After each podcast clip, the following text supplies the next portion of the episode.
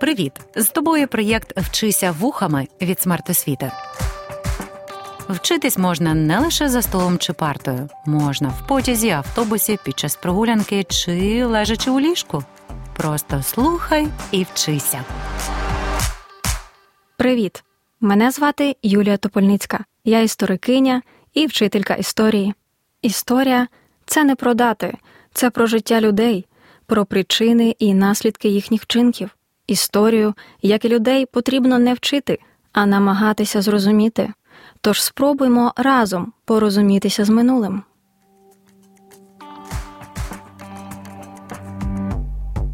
Україна це Європа. Це гасло виголошували активісти на Майдані Незалежності на початку Революції Гідності у 2013 році. Це гасло ми, українці та українки, продовжуємо повторювати в умовах повномасштабної російської агресії нині.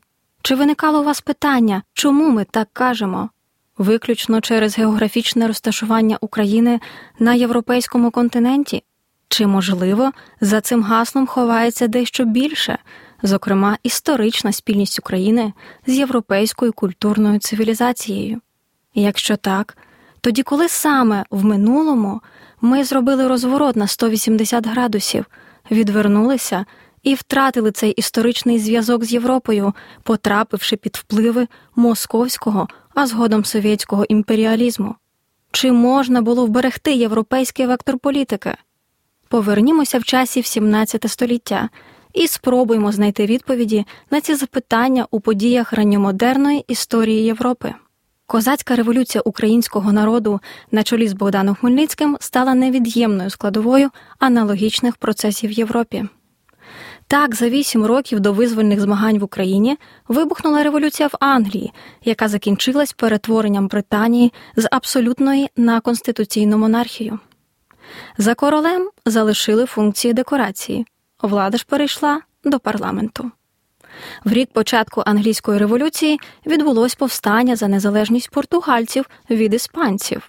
У Каталонії, це в Іспанії, спалахнуло повстання за збереження політичної автономії регіону. У 1647 році розпочалася антиіспанська боротьба в південній Італії та Сицилії, в ході якої Неаполь проголосили республікою. У Франції розпочалась фронда, рух спрямований проти абсолютної влади короля. Європу трусило від змін, виникли нові моделі державних і суспільних відносин. Почався поступовий занепад кріпацтва і перехід до найманої праці. Це пробудження Європи охопило й Україну, що показала взірець відчайдушної боротьби за національну незалежність та особисту свободу людини. Тож сьогодні ми розберемося, яку державу вдалося побудувати Богдану Хмельницькому, зокрема, як формувалася система органів влади, кому належала земля, яким було становище різних верст суспільства. З'ясуємо, як інші країни впливали на зовнішньополітичне становище української козацької держави. Поміркуємо, звідки ростуть ноги у сучасної російсько-української війни.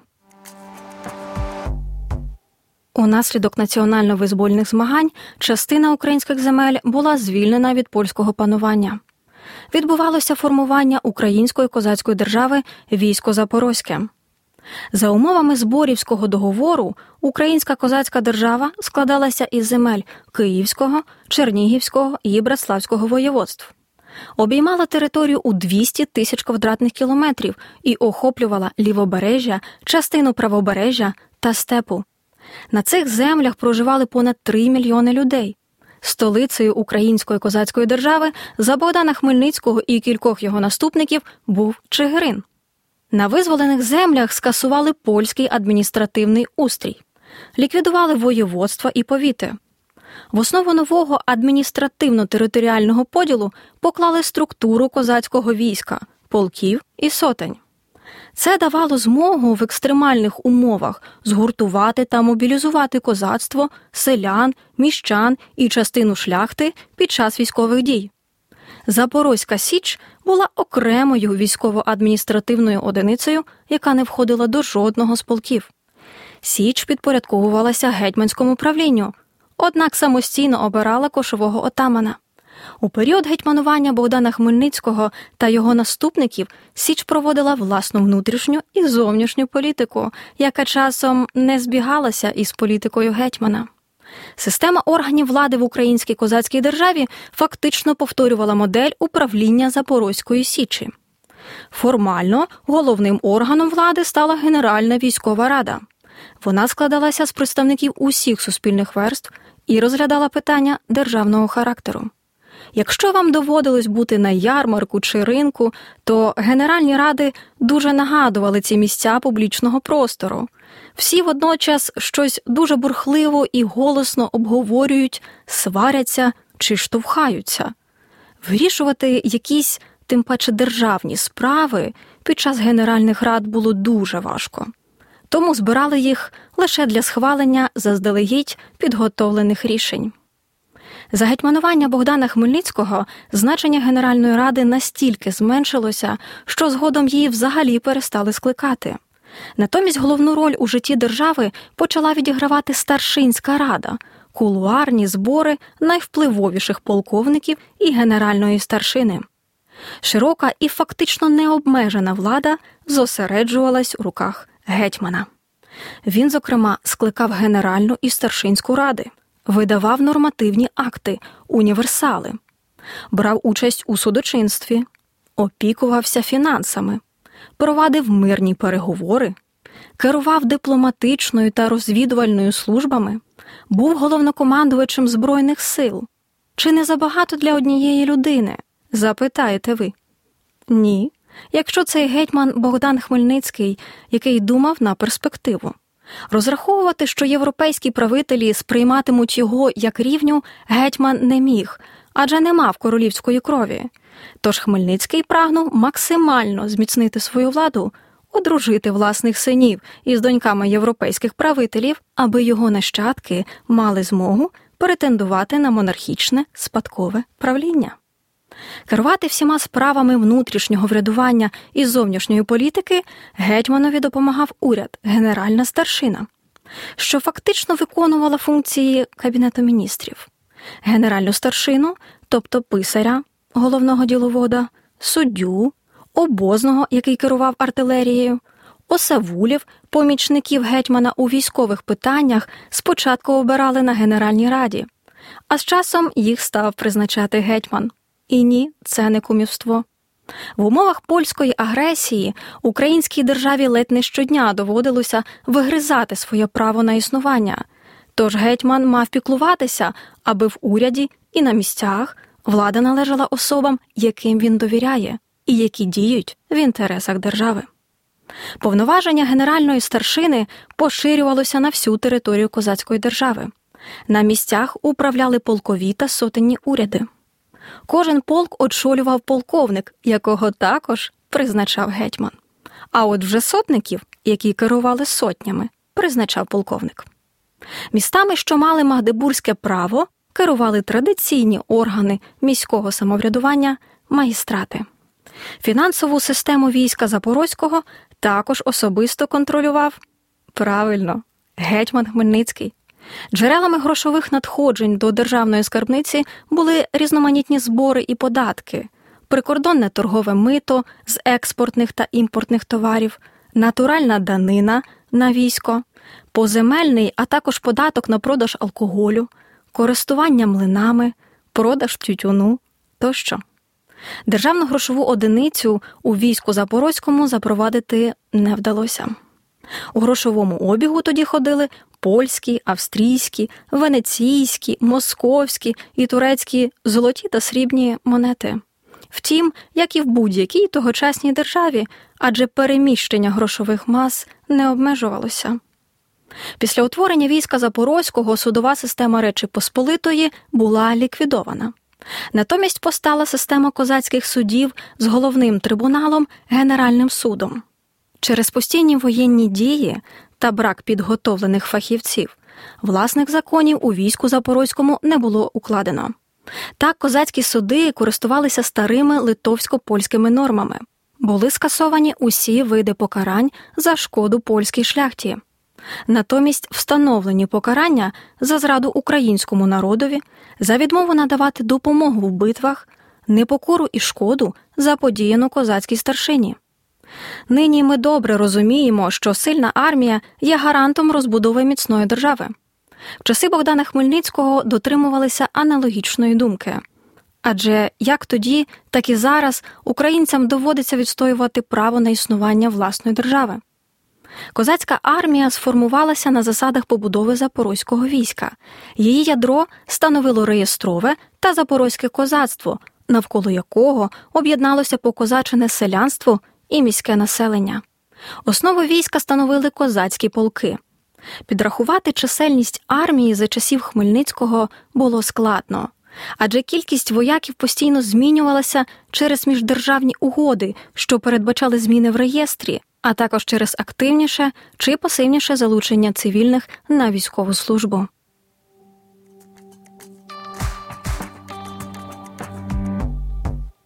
Утвердження української козацької держави відбувалося на тлі глибоких зрушень у господарському і суспільному житті. В українській державі ліквідували польське шляхетське землеволодіння, а також кріпацтво. Змушені були залишити Україну польські магнати, католицька шляхта і духовенство, ті верстви, що тримали у своїх руках владу до початку національно-визвольної війни. Гетьман всіляко обдаровував, а також дозволяв захоплювати земельні пустки козацьким старшинам, які разом з українськими православними шляхтичами прагнули стати великими землевласниками. Козацька старшина формувалась із представників різних суспільних верств. Розширення кола старшин відбувалось через службу на відповідних посадах. Згодом старшини перетворились на найбільш привілейовану верству українського суспільства. Рядові козаки були звільнені від будь-яких податків, крім обов'язку виконувати військову службу на користь держави власним коштом. За службу у війську козаки отримували право на землі, привілеї в торгівлі і політичні права. В теорії приналежність до козацького стану відкривала досить непогані перспективи для ведення бізнесу, зокрема в торгівлі тютюном та спиртним. Однак на практиці більшість рядових козаків значну частину свого життя проводили у військових походах, виборюючи українську державність. Православне духовенство з початку національно-визвольної війни опинилося у винятково вигідних умовах.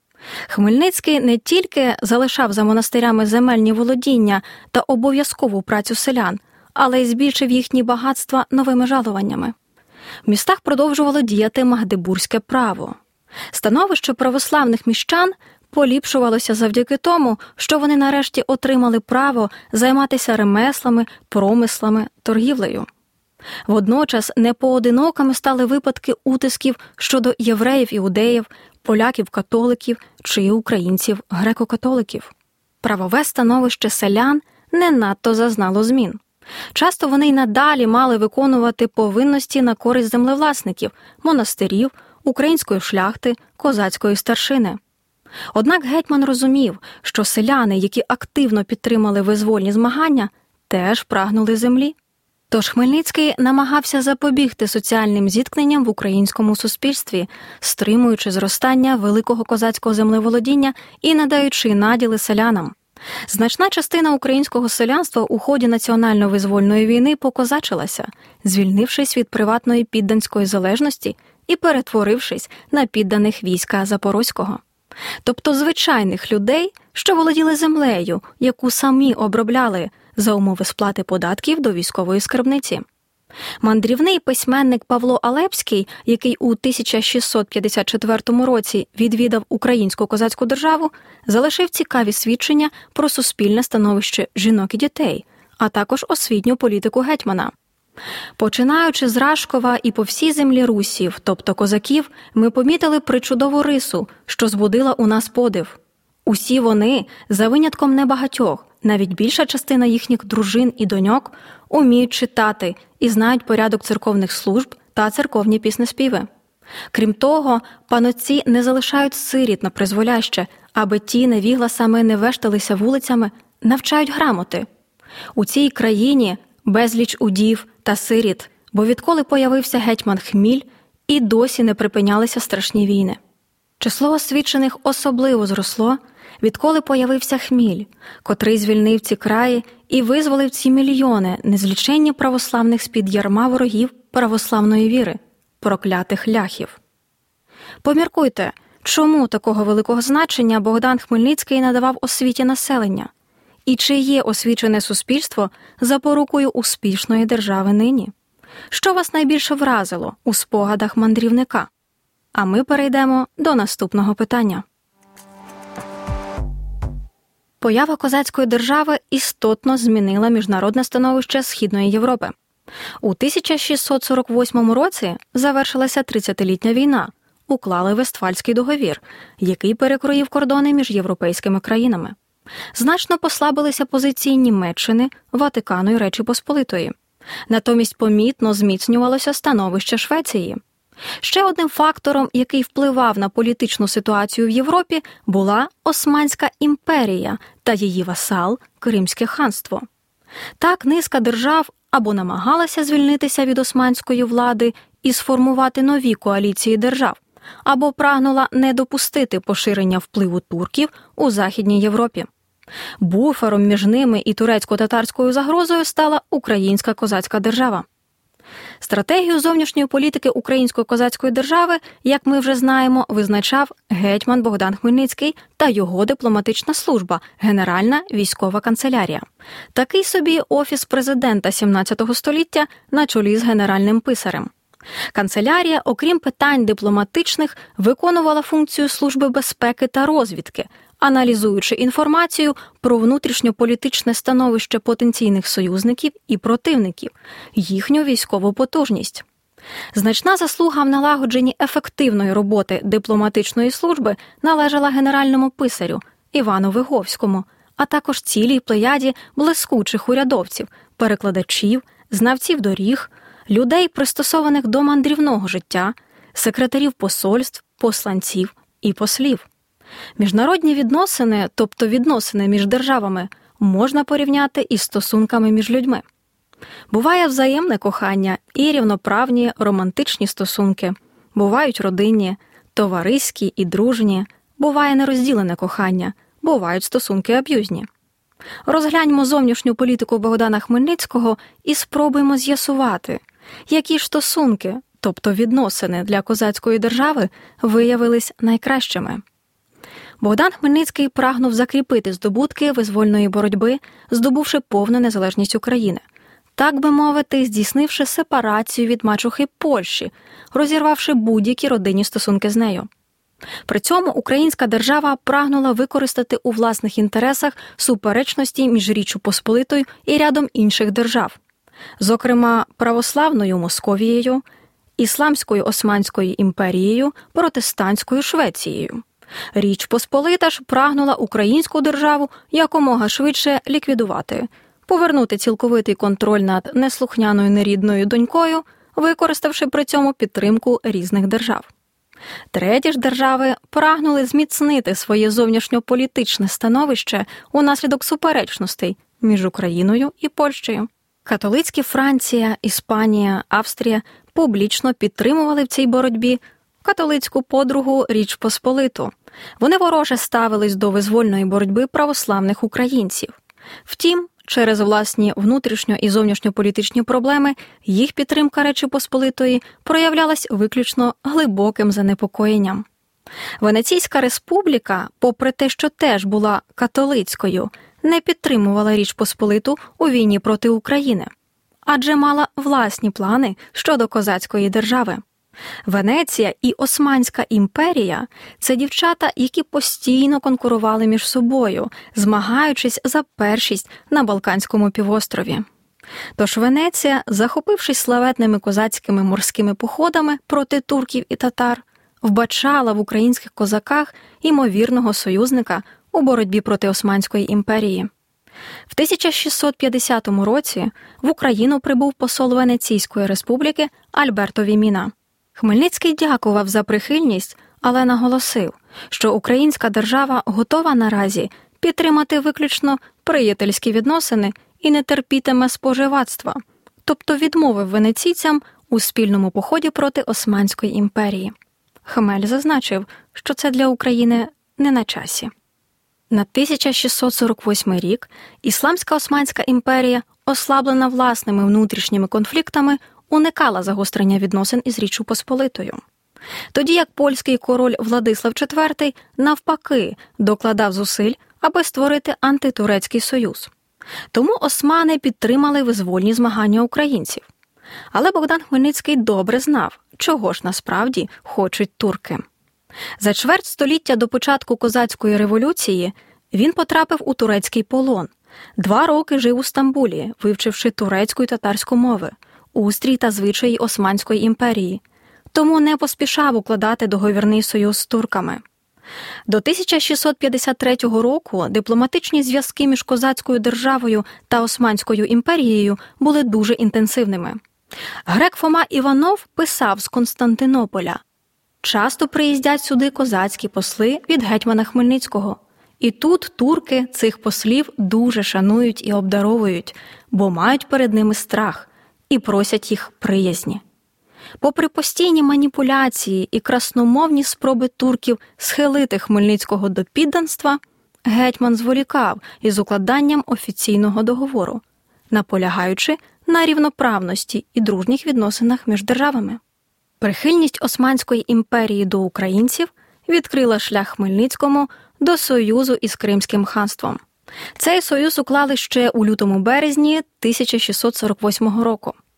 Хмельницький розглядав відносини із ханством як стосунки за розрахунком. З одного боку, у такий спосіб гетьман прагнув уникнути несподіваного нападу із півдня татарських і ногайських орд. Гетьман розумів, що це особливо небезпечно під час воєнних дій проти Речі Посполитої, адже довелося б вести війну на два фронти. З іншого боку, татари вступали у війну з потужною кіннотою, якої бракувало козакам.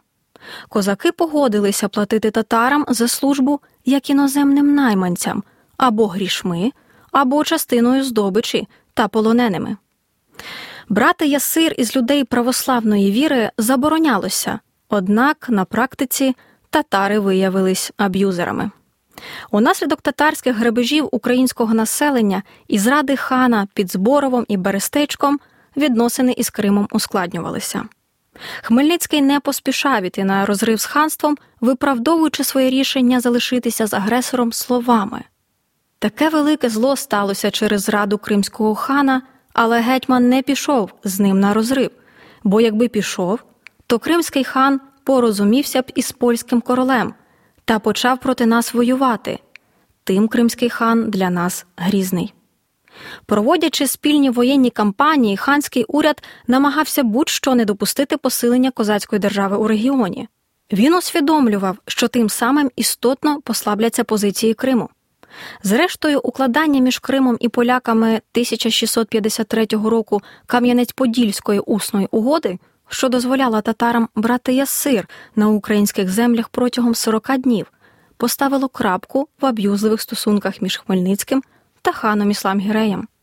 Це також остаточно переконало гетьмана у неможливості союзу між Україною і Османською імперією, яка благословляла татарські орди на грабіжницькі походи в Україну, а разом з ними грабувала українські міста і села.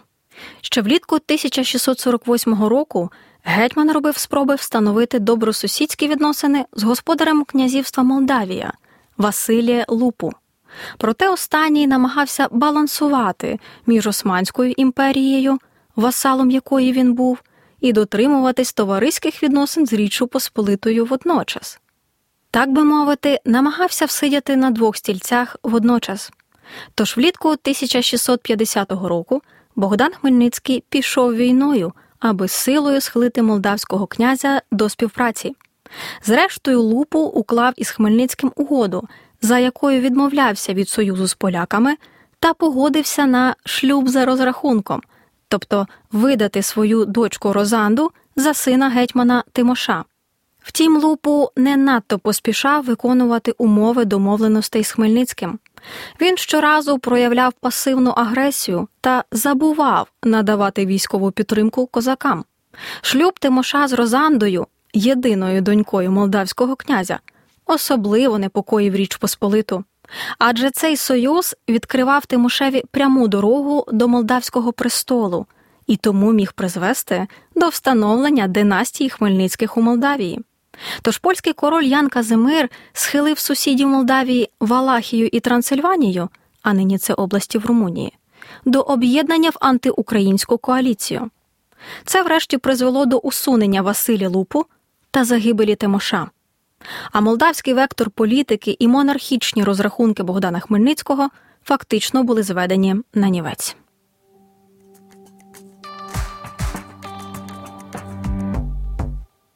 Розгляньмо детальніше найцікавіший і водночас найболючіший аспект зовнішньої політики Богдана Хмельницького відносини з Московією.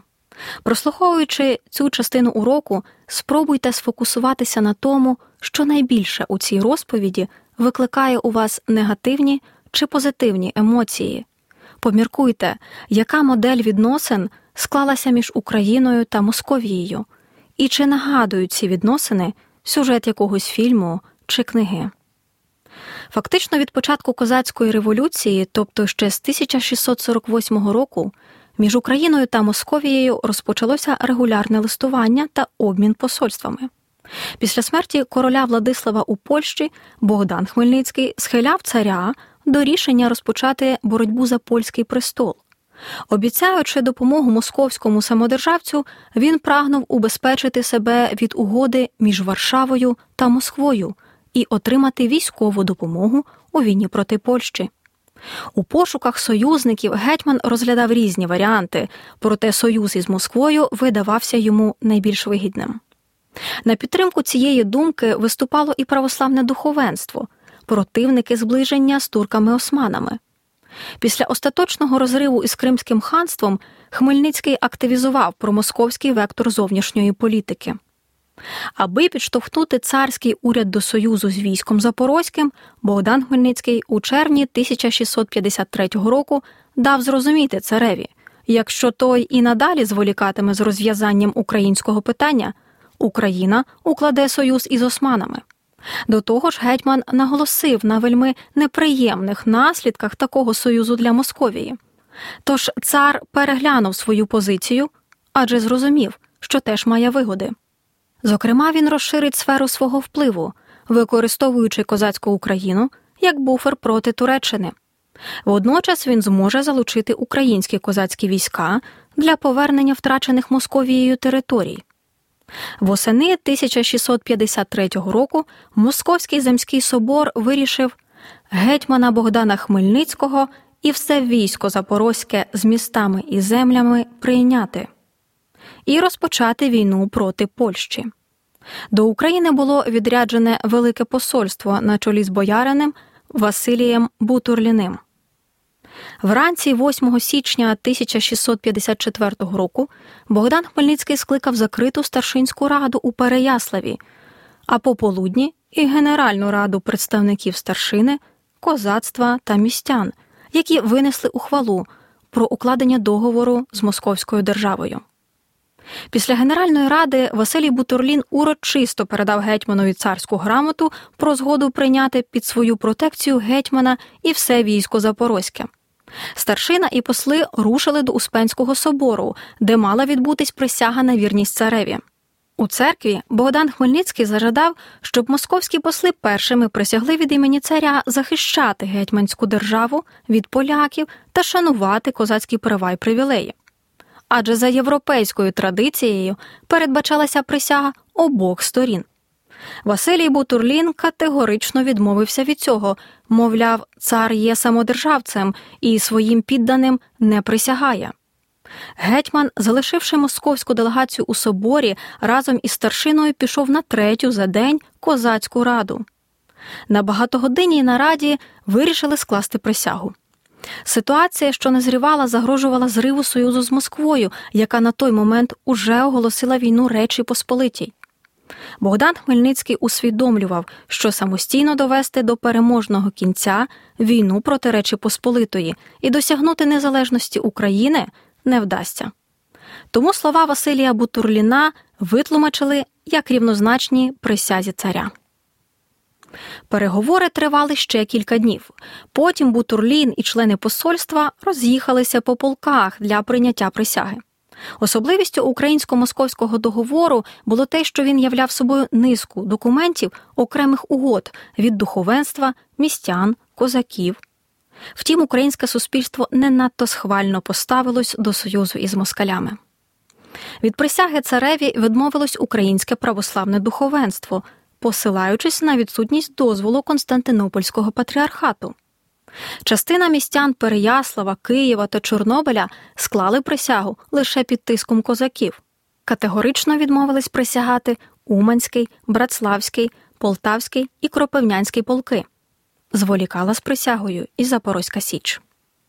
Переяславська рада лише започаткувала оформлення українсько-московських відносин, бо ніяких письмових угод у Переяславі не укладали. Усе мали вирішити переговори. Кожна зі сторін оцінювала союз двох держав по-своєму. Український уряд виступав за рівність прав учасників Союзу. У Москві дивились на українців разом із гетьманом як на підданих. По від'їзді Бутурліна до Москви козацька старшина з гетьманом узялася за вироблення умов договору, відбулися наради. Результатом цих нарад став проєкт українсько-московського договору, який містив 23 статті. У лютому 1654 року делегація війська Запорозького на чолі з генеральним суддею Самілом Зарудним та переяславським полковником Павлом Тетерею повезла проєкт до Москви на затвердження. Посли перебували в Москві понад місяць. Джерела свідчать, що цар влаштував щоденні бенкети і частування на честь української делегації. За цей час український текст договору відредагували за наказом царя і скоротили до 11 статей. За часом його затвердження документ дістав назву Березневі статті. Саме їх поклали в основу майбутнього Українсько-Московського Союзу. Умови Українсько-Московського договору 1654 року загалом, у разі дотримання, були взаємовигідними. За формально правовими ознаками договір передбачав встановлення поширених у тогочасній Європі відносин протекторату, тобто форми міждержавних відносин, що передбачали захист сильнішою державою слабшої, а також надання певних послуг слабшою сильнішій. При цьому слабша сторона не втрачала суверенітету. Гетьман не розглядав умови угоди як щось постійне. Радше вона була інструментом у досягненні кінцевої мети. Отже, за умовами угоди, Московія зобов'язувалась розпочати війну проти Речі Посполитої на боці України. Натомість гетьман визнав себе підданим царя і зобов'язувався сплачувати податки у царську казну. Україна продовжувала проводити власну внутрішню політику, натомість про дипломатичні відносини слід було повідомляти цареві. Спільні воєнні дії українсько-московської армії в 1654-55 роках звільняли низку українських територій від поляків. Це все більше переконувало Хмельницького у тому, що союз із москалями був правильним рішенням. Втім, московський цар мав інше бачення ситуації. З одного боку, його непокоїло зміцнення позицій української держави, з іншого активізувалась Швеція. Її армія захопила частину земель Польщі і висунула претензії на володіння всім Балтійським узбережжям на яке претендувала і Москва.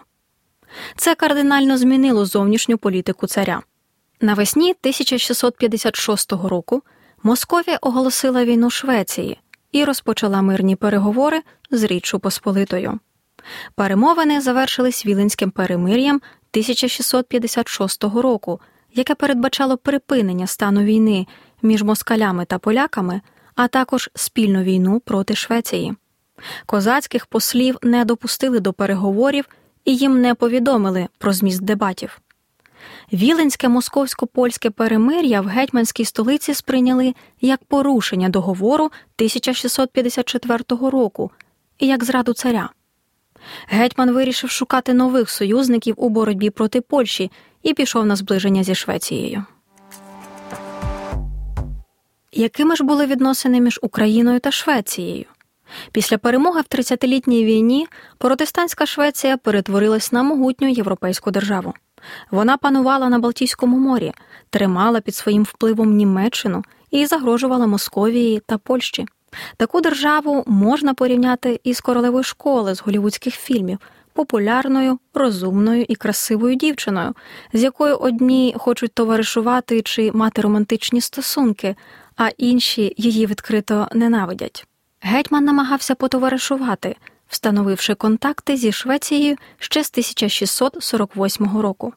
Втім, Швеція, популярна дівчина, досить обережно ставилась до українського питання, поступово збираючи інформацію про діяльність Богдана Хмельницького та його козаків. Лише у 1655 році відносини між Україною і Швецією активізувалися. Спостерігаючи за вдалим українсько-московським наступом на Галичину, шведи надіслали своїх послів до Богдана Хмельницького. Посольство досягло домовленостей про підтримку козацькою державою Швеції у війні проти Речі Посполитої. Далі почалось перетягування каната. Швеція намагалась встановити свої правила гри, наполягаючи на тому, що вона у цих відносинах красива, розумна і популярна, тоді як козацька держава наполягала на своїх правилах, наголошуючи, що сильна, амбітна, аб'юзу і маніпуляцій не терпітиме, тільки рівноправні відносини. Розбіжності між державами виявились у погляді на територіальну проблему, тож Хмельницький не поспішав надавати військову підтримку шведам. Адже наміри гетьмана передбачали включення західноукраїнських земель до складу війська Запорозького після падіння Польщі. Натомість шведський король трактував Богдана Хмельницького як збройного найманця, висловивши власні претензії на Галичину. Втім, події 1656 року розставили усе на свої місця.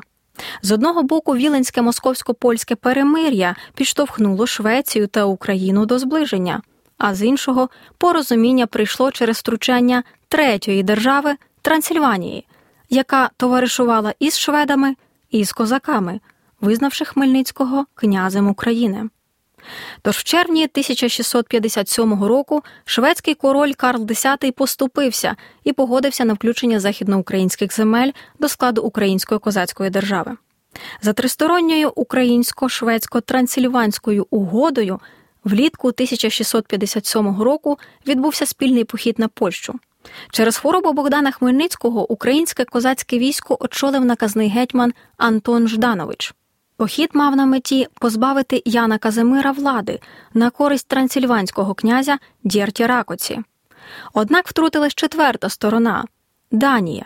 Скориставшись війною Швеції проти Речі Посполитої, Данія вирішила відкусити шматок шведських територій, напавши на неї. Це зірвало плани союзників щодо організації державного перевороту в Польщі. За кілька тижнів після невдалої спроби перевороту Богдан Хмельницький відійде у засвіти, а українська козацька держава, розчарована і знесилена невдалими зовнішньополітичними відносинами, вступить у новий, надзвичайно складний період боротьби за збереження власної суб'єктності. Однак це вже зовсім інша історія. Пропоную підсумувати. Почнімо з першого питання, що стосується засад внутрішньої політики уряду Богдана Хмельницького. Українська держава доби Хмельниччини сформувалася на двох принципових засадах, які часто вступали між собою в протиріччя демократії народовладі та авторитаризмі, тобто владі однієї особи чи невеликої групи осіб. На початку національно-визвольних змагань переважали демократичні засади, про що свідчить функціонування Генеральної військової ради, у якій право голосу мали представники усіх суспільних верств виборність усіх посадових осіб від сотника до гетьмана, можливість переходу міщан і селян до козацького стану, покозачення. Втім, з часом, під впливом Богдана Хмельницького та його однодумців, у війську Запорозькому з'явилися ознаки авторитаризму. Це проявлялось у поступовому обмеженні впливу Генеральної ради та витісненні її старшинською, зосередженні всієї повноти влади в руках гетьмана прагнення до встановлення спадковості гетьманської влади. Але варто зазначити, що військо Запорозьке, з поміж інших європейських держав, вирізняли деякі досить прогресивні аспекти внутрішньої політики, як от скасування кріпацтва і часткова ліквідація поміщицького землеволодіння на користь козаків і селян, забезпечення права жінок на освіту, опіка держави над дітьми-сиротами тощо. Значення міжнародних відносин і активної зовнішньої політики гетьмана для утвердження і зміцнення держави важко переоцінити.